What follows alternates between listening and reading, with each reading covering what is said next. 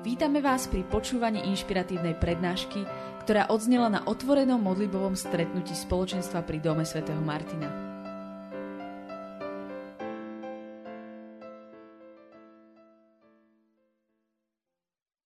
Ja vám želám príjemný dobrý večer a veľmi sa teším, že som tu. Ani sa neviem rozhodnúť, že či sa viac teším, že idem hovoriť o svojej obľúbenej téme, alebo že sa viac teším, že som vo svojom obľúbenom spoločenstve ktorý je Martin Dom a, a okrem toho ešte oslavujete 25. narodeniny, takže ja sa teším, že som na pody, lebo vám môžem všetkým zablahoželať všetko najlepšie. Blažený človek, ktorý sa nachádza v takomto fantastickom spoločenstve a môže tu vyrastať, takže uh, som za vás veľmi vďačná, dúfam, že aj vy ste vďační za toto perfektné spoločenstvo a teda špeciálne, že dneska večer tu môžem hovoriť. A ako Evka prezradila, tak ja som učiteľka a za tých pár rokov vo svojom učiteľstve som sa naučila, že čo nie je napísané, to skoro neexistuje. Takže minimálne to neexistuje taký týždeň alebo dva. Veľmi, veľmi vás chcem pozbudiť, aby ste si písali aj to, čo budem hovoriť, alebo aj to, čo sa tu bude hovoriť o týždeň, o dva, lebo, lebo je to obrovská škoda. Neviem, či sa vám stalo, že máte niekedy pocit, že sa tak cyklíme v nejakých veciach, že znova a znova sa vraciam do tej situácie, alebo že som si myslela, že už som sa to nejako, už som cez to prešla a znova je to tu. A podľa mňa sa niekedy zbytočne cyklíme, pretože sme si, sa nenaučili tú lekciu, keď nás tam Boh prvýkrát voviedol. Že on nám to už ukazoval a my nám to tak preplávalo pomedzi prsty a zabudli sme na to a niekam to odišlo a, a pritom stačilo si to tak uchovať to Božie slovo ja si tiež niekedy aj hovorím, že do keľu, že ku mne dnes prehovorí vše, všemohúci Boh cez nejaké vyučovanie, alebo čo počujem a že ja to len tak, že OK, však nevadí, že je to pre mňa vzácne. A ja verím, že k vám dneska bude hovoriť Boh aj cez toto, čo tu budem hovoriť, lebo to nie je moja vlastná múdrosť, takže viem, že to tak bude. Veľmi vás chcem pozbudiť, zapisujte si to. Minule som mal nejakú prednášku 40 minút a niekto za mnou prišiel, že Máriš, to bolo super, že túto jednu vetu si tak odnášam domov. A ja, že jednu vetu? 40 minút do keľu. Ale chápem, že jednu, ale ja si naozaj veľmi veľa píšem, veľa sa k tomu vraciam a snažím sa s tým potom modliť a je to úplne iné. Takže teším sa, že si začnete písať snáď od dnes. A uh, keďže toto je refresh, som tento, toto, čo sa tu celé deje, tak ja som povedala, že keď už refresh, tak refresh poriadny. A vlastne mojou témou dneska bude, keby som mal jeden z takých nadpisov, tak je, že čo vlastne chvály sú a čo chvály nie sú. Lebo to je dosť dôležité vedieť, keď sa budeme baviť ďalej o chválach, že čo chvály nie sú. A chcem vám tak povedať, lebo to je akože taká základná vec, ale niekedy sa nám to v srdci tak trošku popletie, alebo to proste preskočí na nesprávnu kolaj. Chcem vám povedať, že chvály nie sú nejaký aktuálny spôsob, teraz moderný, posledné desiatky roky, ako osloviť ľudí. Že chvália nie sú nejaká spiritualita posledných 10 ročí, že teraz to je taký nejaký veľký boom, alebo nejaký trend, alebo nejaká módna vlna, čo tu teraz ide. Dokonca to ani nie je nejaký jeden z najpríjemnejších spôsobov, ako prežiť modlitbu, aj keď to vie byť veľmi krásne. A nie je to ani spôsob nejakej chvály, že aby som sa ja príjemne cítil. Lebo viete, keď budete na, vo filharmónii uh, na nejakom koncerte, hej, Vivaldy, tak tiež môžete mať zimomriavky a odídete odtiaľ, že wow, to bola sila. Hej, že nie je to, nie je to proste niečo, čo nás má nejako ohúriť. Nie je, to, nie je to proste nejaký spôsob, aby sme sa dobre cítili a dokonca chválenie nie sú ani dobrý spôsob, ako zevangelizovať a chytiť dneska mladých ľudí. Lebo keď si to už tak vezmete, tak chvály sú vlastne už ako keby aj taký dobrý biznis. A teraz dúfam, že ma nepochopíte zle, že vlastne fakt to ide ďalej, že sa predávajú CDčka, že čoraz lepšie sú tie chválové kapely, za čo som veľmi vďačná. Ja tiež vediem chvály, takže ja som strašne šťastná, že tá hudba je čoraz lepšia a, a je to premakanejšie, lenže vlastne za tým ako keby taký, až taký, niekedy za tým je byť taký zábavný priemysel, že niekto povie, že idem na chválový koncert. A že čo je to chválový koncert? Tak bude to koncert, alebo sú to chvály, ale proste chválový koncert je blbosť, to neexistuje. A uvedomujem si, že niekedy už stojíme na takých premakaných chválach, teraz tak kapela tam super hrá. Tiež ďalšia vec, že texty sú stále mocnejšie, že tie slova sú také, že ja si hovorím, že fú, ale že, že vieme, o čom tu spievame, že, že oheň padní na nás a Bože, dávam ti celé srdce. A takže, ale akože tie texty sú super. A je to dobré, len, len si to chcem stále tak uvedomať, že, že wow, že toto je obrovská vec, čo tu spievame. A potom si len tak niekedy pozriem, že stoja na, tom, na tých chválach, akože ľudia, teraz žujem žuvačku, sedím, ruky vo vačku, občas si čeknem Facebook alebo odpoviem na dve, tri SMS-ky. Halo, keby, keby tu bola kráľovna Alžbeta, urobili by sme to. My tu spievame, že ty si tu prítomný, král na tróne, ale pomedzi ty, tu, to si tu odpíšem na tri SMS-ky, že niečo tu ako keby nesedí. Že niečo tu nesedí. A ešte mňa oslovila taká populárna výpovede niekedy, že I was born to worship, že ja som rodený na to, aby som mal worship, aby som chválil a že, že v niečom je to tiež blbo, že ty si bol stvorený preto, aby si miloval. Že my sme boli stvorení pre vzťah pretože chvála je vždy reakcia. A to je prvá vec, ktorú chcem, aby ste si zapamätali aj zapísali, že chvála je vždy reakcia na to, že je tu Boh, ktorý nás bláznivo miluje, proste jeho láska je obrovská, nesmierna k nám. A vždy, keď prídem do chvály, tak mu len odpovedám, že toto je moja odpoveď pre teba, že ja mu nemám nejak čo, čo prinieť, že aha, super, toto ti dám dneska, alebo dám ti túto chválu a za to budem uzdravený a premenený. Jasné, že Boh koná každé chvály, ale vždy je moja chvála iba reakcia a odpoveď na to, že On ma strašne miluje. A nie je to naopak, že ja ťa teraz budem chváliť a on nám niečo dá, že naozaj často vieme mať taký ako keby zlý motiv, ani si to neuvedomíme, že už ideme do chvály s týmto, že niekedy sa mi aj zdá, že po 5 minútach začnú chváli a už, už si pýtame a príď a daj mi a uzdrav nás a aj to nie je zlé, ale chvály sú o tom, že, že On je Boh. Chvály sú o tom, že hlavný dôvod, prečo chvály sú, že je, že Boh je Boh. A On sám je toho hoden, aby sme ho chválili. A všetko to, čo sa tu deje, je pre Neho. Ako naša odpoveď lásky. Všetky tieto pesničky, všetky nástroje, všetky kostoly sú postavené pre Neho. Toto spoločenstvo je pre Neho. Každá, každý tón, čo zaspievam, je pre Neho. Že to moja reakcia na to, že Boh je Boh a je hoden tejto chvály a že pretože ma tak miluje, tak ja mu chcem na to odpovedať najlepšie, ako viem. A ja si tak niekedy predstavujem na chválach, snažím sa vždycky si to predstaviť. To ma naučila Misty Edwards, ona je taká vedúca chvál v Amerike, veľa hodín vedie chvály. A ona hovorí, že vedie chvály, po anglicky vám to poviem, že for the audience of the one.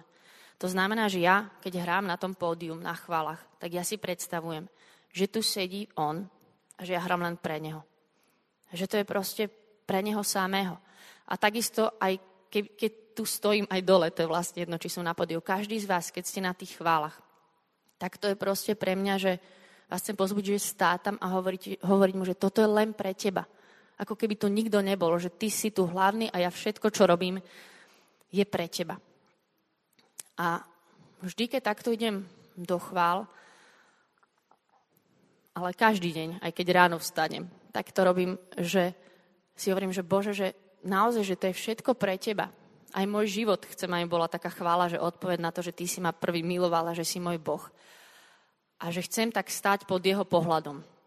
Ja vám to trošku vysvetlím, že čo to je pod tým Jeho pohľadom. Vždy, keď sme tu na nachvála, kdekoľvek si, máš na sebe veľa, veľa pohľadov ľudí buď reálnych pohľadov, že sme tu my ostatní a vidíme ťa, čo robíš, alebo aj pohľadov ľudí, ktorí tu nie sú, napríklad, že som na chválach a hovorím si, že čo by si teraz myslela o mne moja mama, alebo môj otec, alebo môj kňaz, alebo stojíte na chválach a poviete si, čo by si myslel Mário, alebo neviem, že čo si tu myslia tí chváli. Čiže máme na sebe takú kopu pohľadov.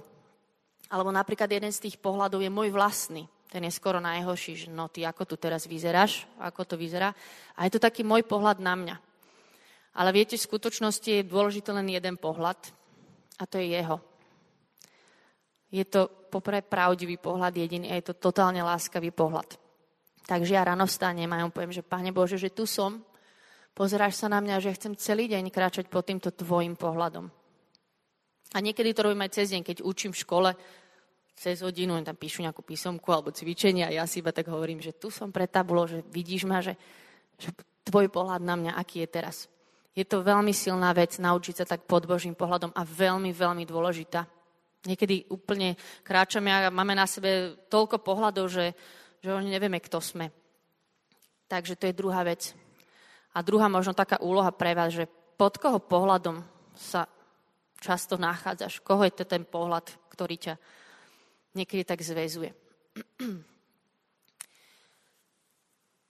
Viete, v histórii církvy a kresťanstva boli vždy dve skupiny ľudí. Jedna bola taká skupina, ktorá si povedala, že čo je ten minimálny program, ktorý musím absolvovať, aby som sa dostal do toho neba. A tiež to akože nemusí byť úplne zlé, hej, že si povedia, že čo je toto, čo musím zvládnuť. A potom tu bola taká druhá skupina, ktorá si povedala, že a čo je to najradikálnejšie, čo môžem priniesť. Poďme, poďme žiť do púšte, poďme sa postiť, poďme sa neoženiť a nevydať, poďme, poďme, poďme myslieť to najviac, čo môžeme dať. A toto je niečo, čo, čo, čo úplne mení svet. A ja vám chcem dneska hovoriť o takomto postoji, a o chvále, že o čom to vlastne je tá chvála, keď už som povedala, že o čom to nie je. Asi poznáte, každý z nás to zažíva, ja to tiež žiaľ zažívam aj robím, že niekedy tak vyjdeme z chvál alebo z nejakej svetej omše, alebo teda z chvál a tak si v sebe hodnotíme, alebo niekedy s ľuďmi, že no, dneska to bolo dobré, alebo dneska to bolo nudné, a hrali pekné pesničky a táto pesnička mi už leze na nervy a tá už je otrepaná a hen ten zle spieval. A jednoducho celé toto, keď si to predstavíte, tie hodnotenia, že čo mne to dnes dalo, sa to takto točí okolo mňa. A v centre všetkého tohto som ja, ako som sa ja dneska cítila, čo to mne dneska dalo, keď odídem zo stredy, čo som tu dneska dostala ja a ja a ja a ja. Ja som v centre sveta. A Viete, hriech, keď vstúpil do sveta, tak pre nás, reálne, keď budeme o tom hovoriť, to není o tom, že ty niekedy naštvatý sa pohádaš s niekým, alebo si nervózny, alebo zanadávaš. Ale hriech je o tom, že ľudia si povedali, že ja som v tom centre, ja viem, čo je dobré a ja chcem, aby sa to takto okolo mňa točilo. A niekedy to robíme aj s Bohom, že keď už si dám ráno tie svoje bioraňajky a mám to životné poistenie, mám robotku, a frajera a idem mm, ešte večer do wellness, tak ešte ten pán Boh k tomu, aby, aby som aj to duchovné ešte mala, lebo aj to treba, to je dôležité, ešte tá duchovná stránka. A použijem si Boha na to, aby, aby som sa ja mala dobre, ako keby on bol ďalší taký nejaký môj wellness produkt, ktorý mi má napomoc môjmu šťastiu, aby som bola uzdravená, šťastná, požehnaná finančne a že, že Boh je ako keby môj nástroj, ale to je, to je celé postavené naopak. To je celé postavené naopak. A viete, Ježiš, keď dostal otázku, že o čom je láska, že čo to je milovať blížneho, tak odpovedal na to podobenstvo o milosrdnom Samaritánovi, kde teda zachránil toho dobitého eh, chudáka prepadnutého. A celá pointa bola, jedna z, tých, z toho príbehu, že, že jednoducho ten, ten zachránený mu to nemal ako vrátiť naspäť. Že on mu to nikdy nemohol dať naspäť. A to znamená, že láska, dvojbodka, je nečakať nič naspäť. Láska znamená nečakať nič naspäť. To znamená, že ak ti ja niečo dám a čakám za to niečo naspäť, tak to sa volá biznis. Ale nie láska.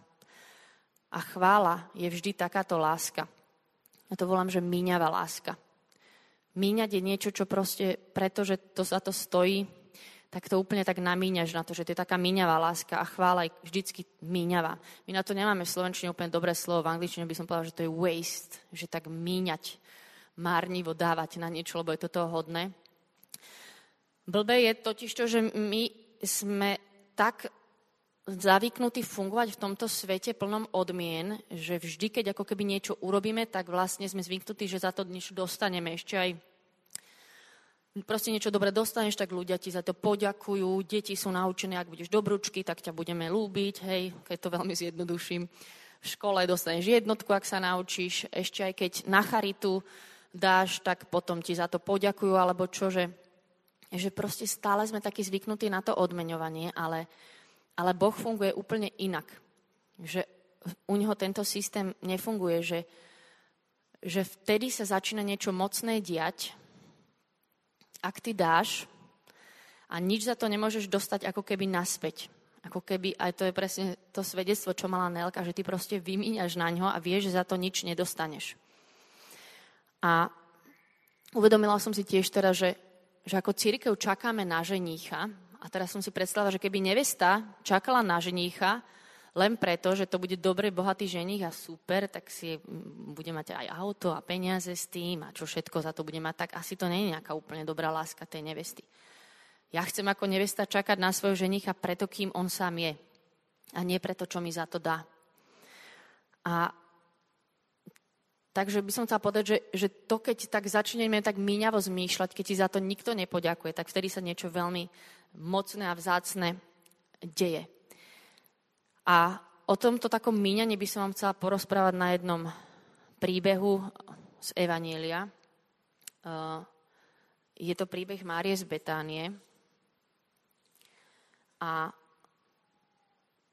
ešte predtým, možno, že ako by som išla do tejto témy s tou Máriou z Betánie, za chvíľku vám o nej niečo viacej poviem, som ešte špeciálne mala tak na srdci, čo by som vám dneska chcela povedať, že že aj toto míňanie v tých chválach, alebo ten postoj, že, že Bože, že prichádzam tam sem teraz do chvál, má ešte ten taký predkrok. A to je zase inde v Svetom písme, to je v Lukášovi 11.1, keď uh, učeníci sa pýtali pána Ježiša, teda mu povedali, že pane, nauč nás modliť sa. No a vzhľadom na to, že Ježiš na to odpovedal, tak sa zdá, že to bola správna otázka, že ich neposlal do keľu. A druhé, e, keďže im na to odpovedal, zdá sa, že modlenie sa dá naučiť.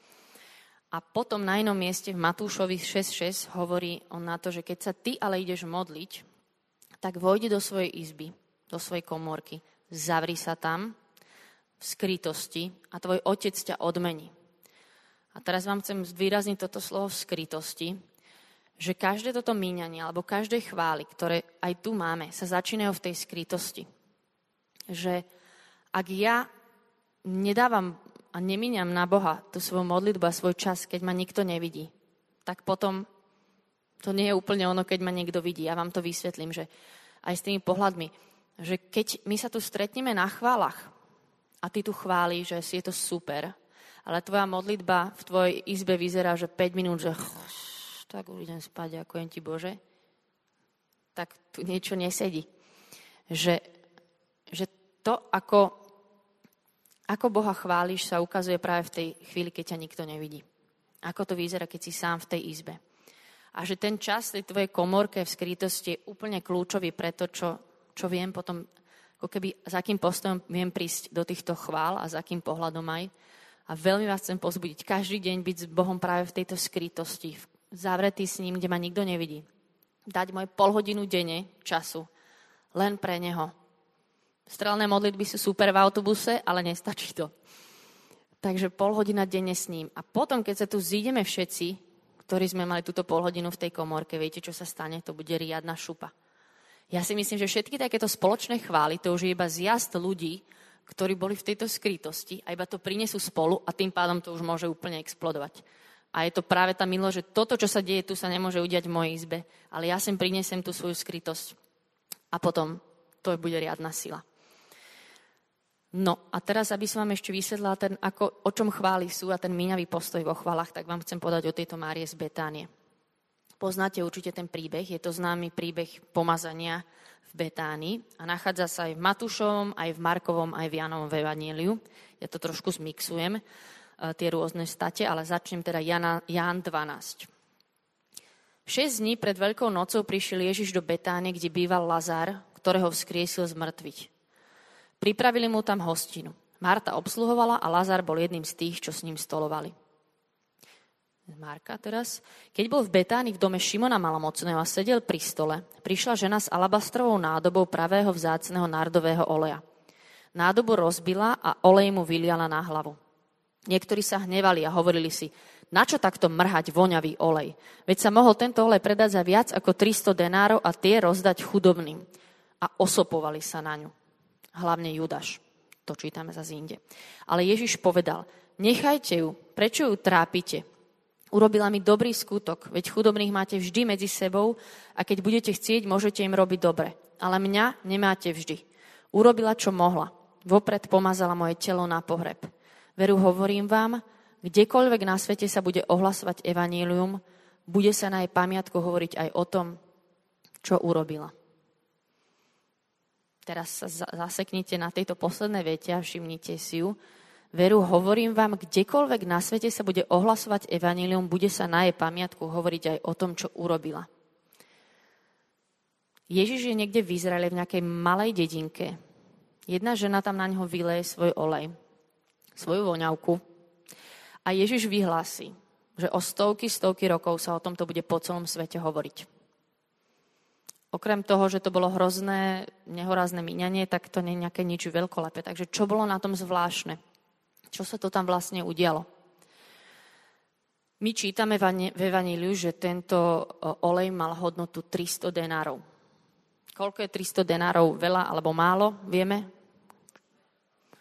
Je to veľa. Je to veľa, pretože vieme, že oni dostali jeden denár za deň práci, takže bola to ročná mzda, ročný plat jedného dospelého človeka. Takže keď to spriemerujeme dneska v Európe aj so Švajčiarskom, aj so Slovenskom, tak to bude, dajme tomu, 30 tisíc eur. Uh, takže to je 30 tisíc eur za pár minút. Možno, aby si si to predstavili niektorí, tak po starom to bolo, že milión korún. Milión korún za 3 minútky. Teraz sa možno pýtate, že či vôbec vedela taká voňavka tak veľa stať. Vedela, to sa tiež dá nájsť na internete, si to vygooglite, že voňavky vedia stať aj dneska tisíce eur. A ešte keď je to taká špeciálna esencia, z ktorej sa iba vyrábajú tie voňavky, tak to je úplne nenormálne drahé. No. A teraz otázka, ako prišla k Mária k takémuto vzácnemu parfému. Táto časť príbehu už je taká, že to tak mohlo aj nemuselo byť, ale nie je to úplne nepravdepodobné. Mária bola v dome Šimona Malomocného, takže vtedy, keď ste boli malomocní, tak ste nemohli žiť v tej dedine, museli ste ísť za mesto, takže Šimon bol už pravdepodobne buď preč, alebo asi najskôr mŕtvy, keďže bol mal mocný. Ten dom patril dvom sestrám, bol tam Lazár, bola tam Marta a Mária. No a Marta možno zdedila dom, čo je asi možno teória, a Mária práve zdedila tento nardový olej. A bolo to všetko, čo mala. A vtedy pre ženu, ktorá nemá rodičov, je slobodná, nemá majetok a nie si zaopatrená, neznamenáš nič. Ak sa chceš vydať, tak potrebuješ nejaké veno. Tak to bolo proste pre ňu všetko. To bola jej budúcnosť, to bolo jej, to bolo jej nádej nejako existovať. A toto pre Máriu znamenal práve tento nárdový olej. A toto míňavý, tento míňavý postoj srdca je práve vtedy, keď ťa to niečo stojí. Lebo keď ti dám čas a aj tak som nemala čo robiť celý víkend. OK. Alebo keď dám peniaze, aj tak mám ešte názvyš. Alebo dám šaty, ale vlastne som ich už nenosila, už to posuniem ďalej second hand. To je fajn. Ale ako náhle ťa to niečo stojí, tak tam to sa niečo vážne začína diať. Tak to je proste obrovsky mocné. A čo teraz spôsobí takýto míňavý skutok a míňavý postoj srdca?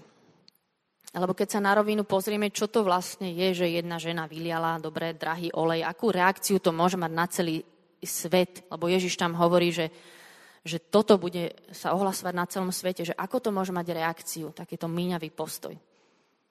A viete čo? Ani ja neviem. Ale Ježiš hovorí, že to tak je. On to tam povedal. On to tam povedal, že toto dievča, keďže toto, neviem, 20-ročné dievča, keď tam na ňo vymínalo to, to, túto voňavku, že tak to má obrovský dosah. Lebo viete, čo Mária tam pochopila, to, čo niektorí v tej miestnosti asi väčšina nepochopili. Že čo to je táto láska pre Ježiša, že kým on tam je. Lebo viete, keď nemáme takéto míňajúce srdce, tak máme ten opak, to je to vypočítavé srdce. Hej, to som ja v strede, to je to, o čom som hovorila na začiatku. A toto vypočítavé srdce, to mal Judáš, dobrý príklad, ten povedal vlastne veľmi správnu a cnostnú myšlienku, že malo sa to dať chudobným, tie peniaze. Keby sa dalo týchto veľa peňazí chudobným, bolo by to zlé alebo dobre? Dobre. Bolo by to dobre. Peniaze dať chudobným je dobre. Ale Ježiš na to povedal, že chudobných máte vždy medzi sebou, ale mňa nemáte. A teraz čo to znamená? Znamená to, že tu bude stále XY dobrých dôvodov, aby sme neboli takíto míňaví.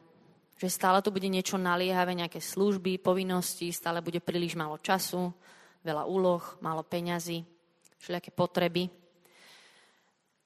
A Ježiš nehovorí, že je zlé starať sa o chudobných, ale hovorí, že kamarát, ak čakáš na to, že nebudeš mať nič naliehavé okolo seba, žiaden na, dôvod na to, na čo vydať peniaze, tak potom ma nikdy nebudeš milovať takou míňavou láskou. Nikdy neprídeš do tej, naozaj, to je vlastne láska, do tej správnej lásky, keď dávaš a nečakáš nič naspäť. A zatiaľ, čo to vypočítavé srdce hovorí, že nemáme dosť peňazí, nemáme dosť času, nemáme dosť ľudí na toto, tak to míňavé srdce hovorí, že on je toho hoden. Až Boh je toho hoden. Že v tej miestnosti sedel 15 ľudí, ale táto jedna žena spoznala, kto to tam naozaj je. A možno aj tých 15 ostatných si povedal, že Ježiša máme rádi, už sme s ním veľa, je to múdry učiteľ, milý človek, ale Mária poňala, že kto to tam naozaj v tej miestnosti je a že on je naozaj toho hoden. Ako aj v zjavení sa píše, že v nebi všetci pozerajú na neho a dávajú mu chválu. Všetká pozornosť je na ňom a len vylievajú na neho svoju chválu a iba hovoria, že on je hoden, on je hoden. A že Mária to tam pochopila v tej miestnosti, že kto to tam naozaj je. A ja by som vás chcela pozvať, ešte predtým, než tak na záver vstúpime do takej poslednej časti, aby ste nad týmto doma porozmýšľali, nad tým, čo som tu hovorila. Jedna vec je, že pod koho pohľadom stojíš. Že aký je ten pohľad, ktorý mám na sebe. Druhá vec, možno, že akým, akým postojom srdca prichádzam do chvály. Ako, ako, ako ja tam vstúpujem, keď idem Boha chváliť.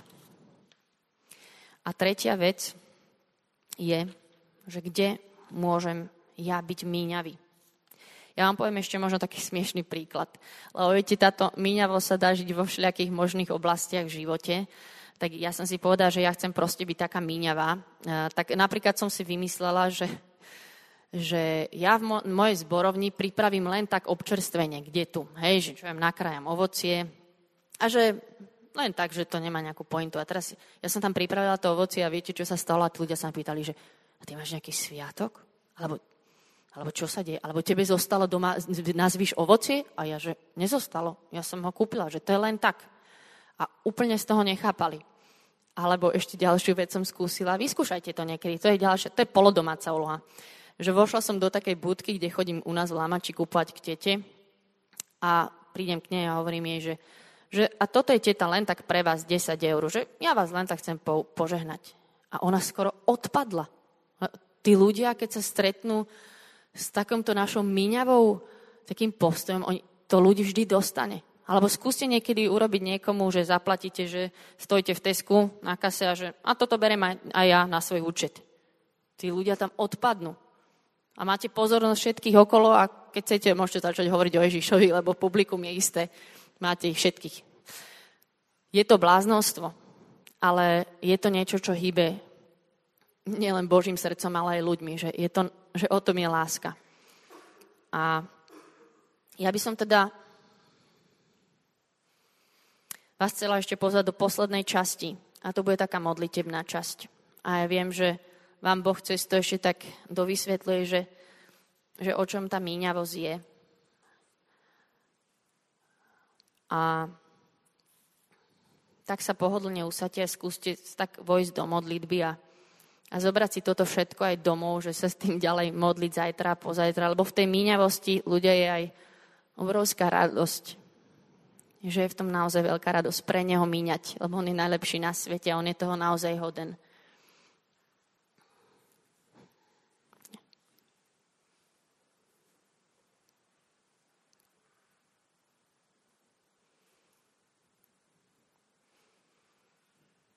Takže táto modlitba, táto posledná časť má názov Pomazanie v Betáni.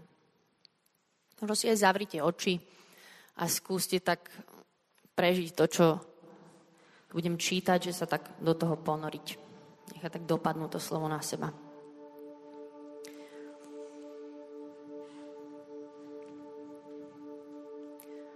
Prvý horúci deň tohto roku. V noci sa zmenil vietor a teraz veje cez Betániu príjemný teplý Vánok od Negevu. Posledný týždeň pred sviatkami. Desiatky pútnikov už dorazili a ako každý rok aj teraz tu v malom mestečku za Olivovou horou hľadajú miesto na nocľah. Všade po uliciach počuť obchodnú vravu a hluk, zvuky dobytka, oviec a krik detí. Posledné dni boli náročné putovanie cez mnohé osady, nespočetné debaty a hádky s nepriateľsky naladenými farizejmi a rabínmi. V celom Jeruzaleme, tak sa hovorí, sa šíria chýry o vzkriesenom Lazárovi, o Ježišovi. A taktiež nejasné, ale stále pribúdajúce správy o pripravovanom zatknutí a jeho zabití. Aj Ježiš je unavený. Cesta z Efraimu bola strmá a veľmi prašná, Vyrazili už do obeda a teraz sa tešia na zvítanie s milovanými, blízkymi priateľmi z Betánie. Ježiš bol posledné dni akýsi zvláštny. Plný starosti rozprával o ich ceste do Jeruzalema, o konflikte, o zrade, o smrti. Ako dobre, že sa teraz na to trochu zabudlo a na obzore sa už ukazujú hlinené domy roztrúsené do svahu, synagóga, neveľká studňa uprostred. Ako všade, aj tu padať, kade tade pobehujúce deti, zvedavých dedinčanov, ktorí si obzerajú prichádzajúcich pocestných a priateľským kývajú. Ježiš je zas tu. Za malú chvíľu sa to dozvie snať každý naokolo. A predsa dnes žiadne kázanie, žiadna návšteva synagógy, ani žiadne uzdravenia chorých. Malá vydláždená cesta popri kamennom múre vedie k domu Šimona. Áno, toho ovdoveného obchodníka s koreninami, ktorý pred niekoľkými rokmi ochorel na malmocenstvo. V zápäti na to musel opustiť dedinu a zakrátko na to umrel. Dom Lazára a jeho dvoch starších sestier, ktoré sa o ňo a celú domácnosť teraz na miesto rodičov starajú. Šalom lach Mariam, pozdraví Ježiš, ktorý ako prvý vstupuje do predsiene skromného obydlia. Mária sa s veľkou radosťou otočí. Ješua, šalom lecha, zvolá celá rozžiarená. Nevedela som, že prídete tak skoro. Usadte sa. To už vchádzajú aj učeníci. Marta a Lazár rýchlo pribiehajú. Aké milé, že ste opäť tu, povie Marta, podávajúci misku s vodou na umytie rúk. Musíte byť už poriadne hladný. A hneď zmizne niekde v kuchyni. Lazar sa posadil k stolu. Je tak dobré byť za tu, praví Ježiš a dá si hlad vody z pohára pred sebou. Lampy s olejom sa zažínajú, podáva sa chlieb s bylinkami. Ježiš je čestný host, priateľ rodiny. Rozpráva Ježiš, kde ste boli? Povráva sa, že máš nejakých nepriateľov. Učeníci spomínajú na všetko to cestovanie za posledné týždne, spory, zázraky. Tu prichádza Marta. Toto víno musíte ochutnať. Kúpila som ho na Pesach, ale toto jedno si dáme už dnes. K tomu nejaké olivy, ovčí syr, chlebové placky, slávnostné jedlo pre Ježiša. Pokojný, príjemný rozhovor beží, preberajú sa spoločné spomienky, radosné udalosti. Zrazu sa Mária postavila od stola. Doteraz bola mlkva, ako vždy. Jednoducho hľadela na Ježiša, načúvajúc každé jeho slovo. Debaty pri stole, jedlo, práca, to všetko sa pre ňu zdá druhoradé niekde v pozadí. O chvíľu zmizne vo vedľajšej izbe, pár minút, to si je neprítomnosť, sotva kto všimne. Keď sa onedlho potichu vrátila do miestnosti, nik z hostí to ani nezbadal. V tieni, mimo blíkotavého svetla, žiariaceho z olejových lamp, sa blíži k Ježišovi. Nikto nechápe, čo sa ide stať. A keď Mária začala, prebehlo niekoľko sekúnd, kým vôbec niekto mohol zareagovať. V rukách nesie alabastrovú nádobu, jemne vyzdobenú. Rúžovo-fialové tiene prebleskujú v tlmenom svetle. Áno, je to presne taký flakon, ktorý človek nájde na trhoch u obchodníkov s korením a olejmi, len tie sú zvyčajne o mnoho menšie. Flaštička je zapečatená. Marte a Lazarovi je hneď jasné, čo ide Mária urobiť. Túto malú nádobku totiž dobre poznajú. Ich otec Šimon zdedil malý obchod od svojho otca. Živica, aloe, baldanum, škorica, mirha a tiež rôzne iné oleje nakupoval v Jerichu od perských priekupníkov a v Jeruzaleme s nimi zvykol obchodovať. Oleje na balzamovanie, koreniny, rôzne esencie, vône. Obchod sa vzmáhal a po rokoch mal vo svojej zbierke aj jedinečné kúsky zácneho vonného oleja. Libra drahocenej pravej nardovej mirhy. Také množstvo naraz sa bežne nevidí. A predsa, zdá sa to byť šanca na najlepší obchod Šimonovho života – čistý, veľmi drahý nard z krajiny medzi Eufratom a Tigrisom. Na vyskúšanie mu stačilo ovňať len pár kvapiek a mal hneď istotu. Toto bol najjemnejší nardový olej, aký sa mu kedy dostal pod ruky. Duchu už videl desiatky veľkých amfor s balzamovacou zmesou, ktoré dokáže vyrobiť iba z pár kvapiek tejto vonnej esencie. Cena bola vysoká, 150, 200, 250, 300 strieborných mincí vyplatil na stôl vodcu tejto obchodnej karavany. Všetko toto beží Marte a Lázarovi hlavou. Otec zomnal pred dvoma rokmi. Marta ako najstaršia zdedila dom. Lazar všetky uložené peniaze a pole pod kopcom. A Mária zapečatenú amforu Nardový olej je Máriným celým dedičstvom, jej finančným zabezpečením, jej venom a tým je jediná šanca nájsť si muža, deti a mať miesto a hodnotu spoločnosti. A práve túto alabastrovú nádobu drží Mária v rukách. A jediným rozhodným pohybom rozbíja úzke hrdlo flakónu a začína liať jeho obsah na Ježišovú hlavu. Ten olej z ktorého len málo starostlivo odmeraných kvapiek stačí na to, aby naplnil vôňou kráľové lôžko. A predsa, Mária neprestáva. Jemný, lesknúci sa pramienok steká z rozbitého hrdla alabastrovej nádoby. Pomaly vsakuje do Ježišových hustých vlasov, kvapka po jeho čele, vpíja sa do jeho odevu. Teraz sa Mária skláňa k Ježišovým nohám, hojne vylieva a v zápäti rozotiera voňavku svojimi dlaňami po jeho nohách. Ako explózia sa šíri táto ľúbezná, príjemná vôňa a zaplavuje celú miestnosť. Sladká, orientálna, zvodná a nekonečne prenikáva, prebudzajúca tisíc spomienok, omračujúca všetky zmysly. Čo to tu robí? Odzrkadluje sa jasne napísané na tvarách hosti. Niektorí ticho o tom šepkajú. Ale to ešte nie je všetko. Mária si šikovným pohybom odopne drevenú sponu, uvoľní závoj, tmavohnedé vlasy jej padajú dole na ramena.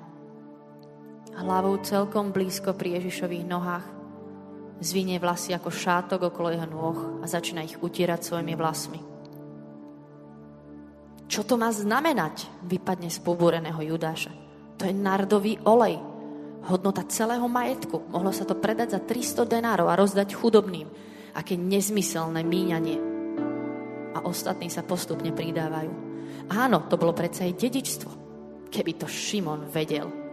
To je naozaj prehnané. Prečo Ježiš nič nehovorí? Predstav si, 300 denárov. Ale Ježiš vyzerá, ako by to všetko nepočul. Mlčky s pochopením sa pozrel na Máriu ktorej pohľad sa neustále upiera do jeho očí. Nechajte ju, hovorí, ale viac akoby pre Máriu ako pre ostatných. Nech to zachová na deň môjho pohrebu. Veď chudobných máte stále medzi sebou, ale mňa nemáte vždy. Veru hovorím vám, kdekoľvek na svete sa bude ohlasovať toto evanelium, bude sa na jej pamiatku hovoriť aj o tom, čo urobila.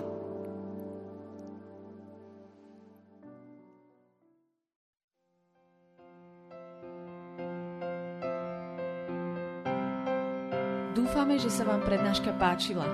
Ak by ste si chceli vypočuť viac na témy, ako žiť kresťanský život v tomto svete, tešíme sa na vašu návštevu osobne na modlitbovom stretnutí v Bratislave alebo na stránke www.martindom.sk.